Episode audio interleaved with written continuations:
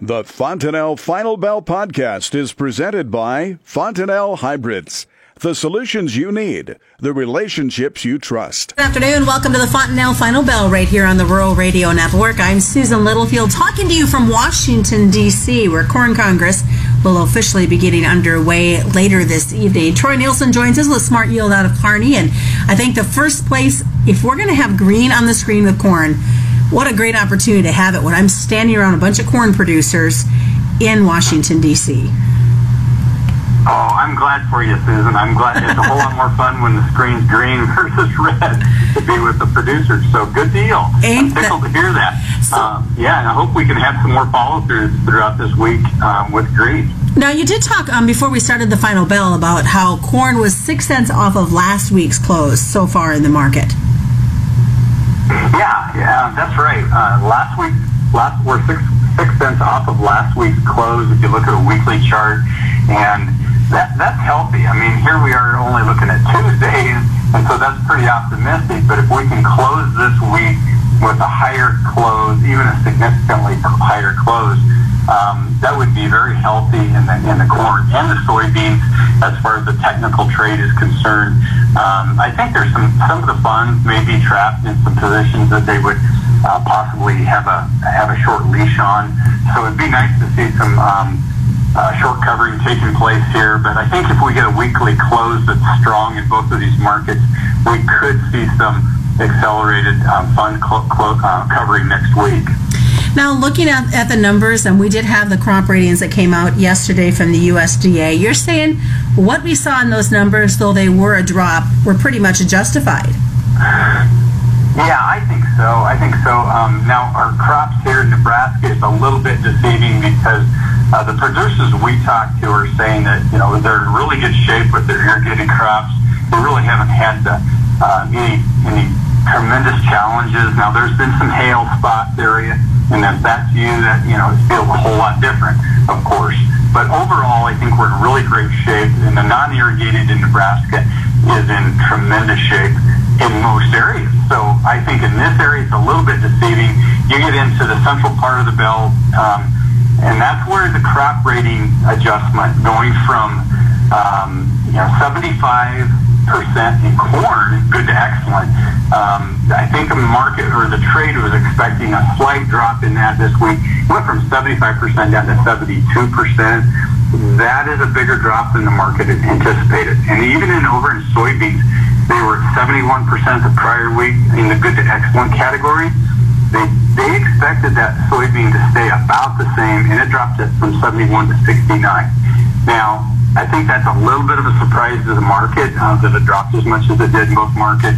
But I think if um, uh, the market really looks at what's going on and has taken place in, in some of these areas, probably very well justified. So I don't think it's a fluke. I think it's justified, and we might see a continuation of that here also.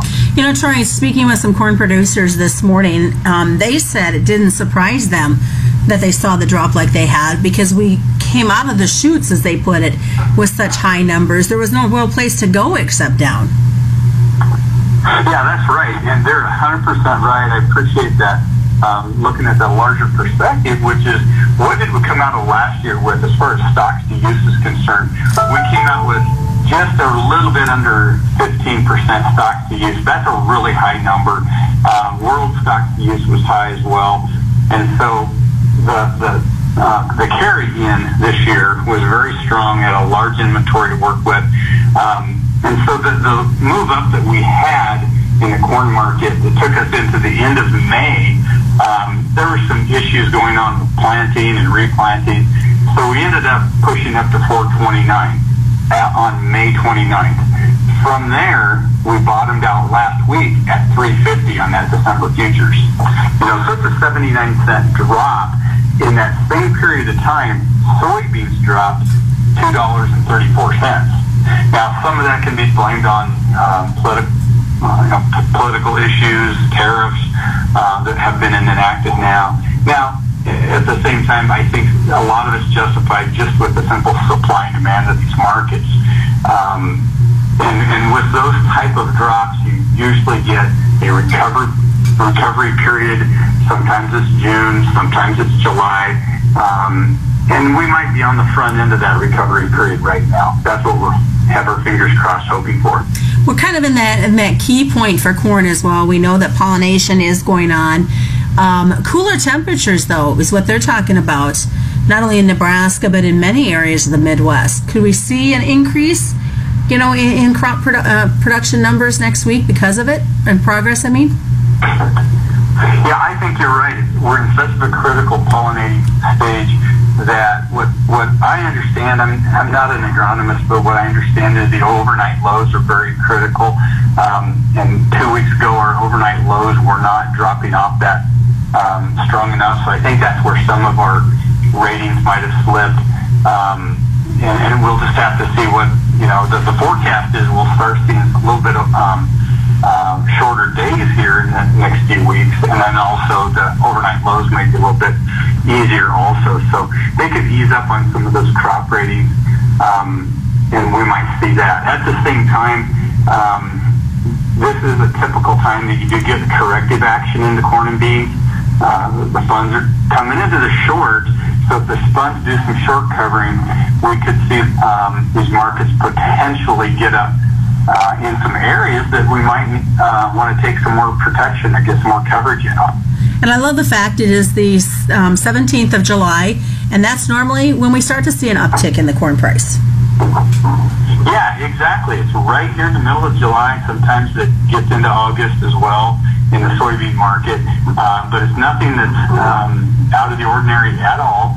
And so, um, if you look back historically, uh, the, the, the spring high, you know, sometimes it is, sometimes it's not taken out. All right, well, stick around, folks. We do have more of the Fontanelle Final Bell coming up on the Rural Radio Network.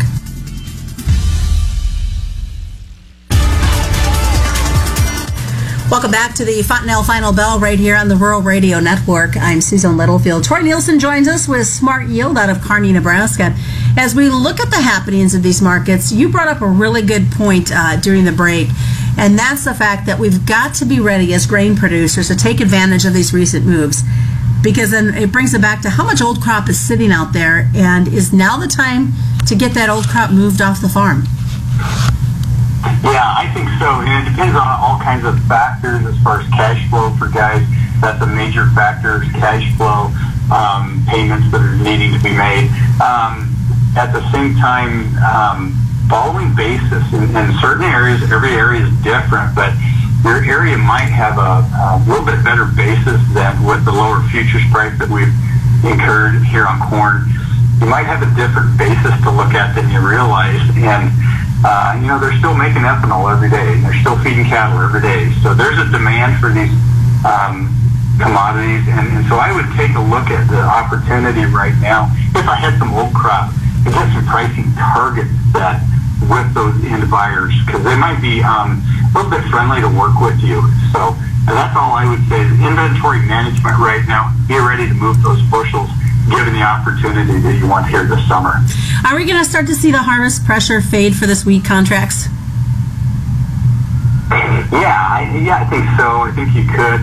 Um, you, uh, and, and as far as the, you know, there's going to be early harvest is going to start in the south, and then you're going to see the, uh, you know, that just obviously moves north, and then uh, so we'll get into some feed feed um, items that they're harvesting, and as they do that, sometimes that's when your basis starts to um, fall apart a little bit, if you will.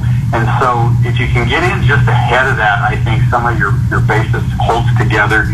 Um, but you have to play that out with the opportunity in the futures market as well. But um, waiting, the longer wait, sometimes doesn't always isn't always your benefit. And obviously, our exports have been on the quieter downside.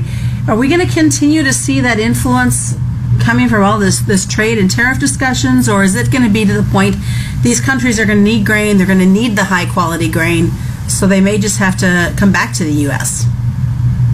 Absolutely. Um, typically, China does not start buying soybeans in a, in a large way until we get into our harvest. And so we're not there. They're typically buying their soybeans from Brazil right now, which they are. And so we'll transition into a period of time where as our harvest begins on soybeans, in my opinion, we'll see our our soybeans will make it to the points of the world where need, they need to get to, because um, there's a desire for those buyers to get them. Uh, they'll find a way to get them, and and whether it's you know lifting of tariffs, you know that's yet to be seen. But they will find a way to get get a hold of those products because there is a high need there, and that that should help demand a little bit tick up at that period. Um, but you know, it, it's political. Who's going to? That's anybody's guess. That's for sure. From a technical perspective, let's look over at the livestock side of the cattle. Live saw some higher numbers today, not a lot, but the feeders were on the downside. What are your thoughts? Yeah, feeders, uh, you're right. Feeders were down just a little bit. I'm looking at like August down 60, but your September, October contract down 30 cents each. You get out to a little bit of the deferreds. November was pretty much unchanged, up a nickel. January, uh, uh up 15 cents. So uh, a little bit of disparity there, but on this nearby, uh, with the inventories we're seeing, we probably have a little bit of a pullback. Um, and then over in the live cattle, a little bit different story. Live cattle, um, October's up 17, December's up 22, uh, February just unchanged, a nickel higher. Um, not a big change there. But when you look at the overall trends, and I look at these on a weekly basis, um, I try not to get tied up into the daily um, change as much as the weekly special line cattle because they can really move on you.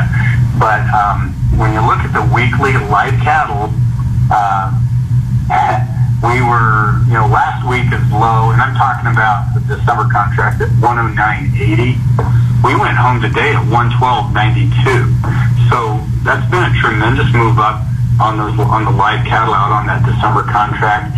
Um, it's you know you, you have to um, you know, give it give give it its, its worth for what it's doing for you today, and we did see it move up. Um, and we have you know traded higher than we did last week, so cattle are on the move right now.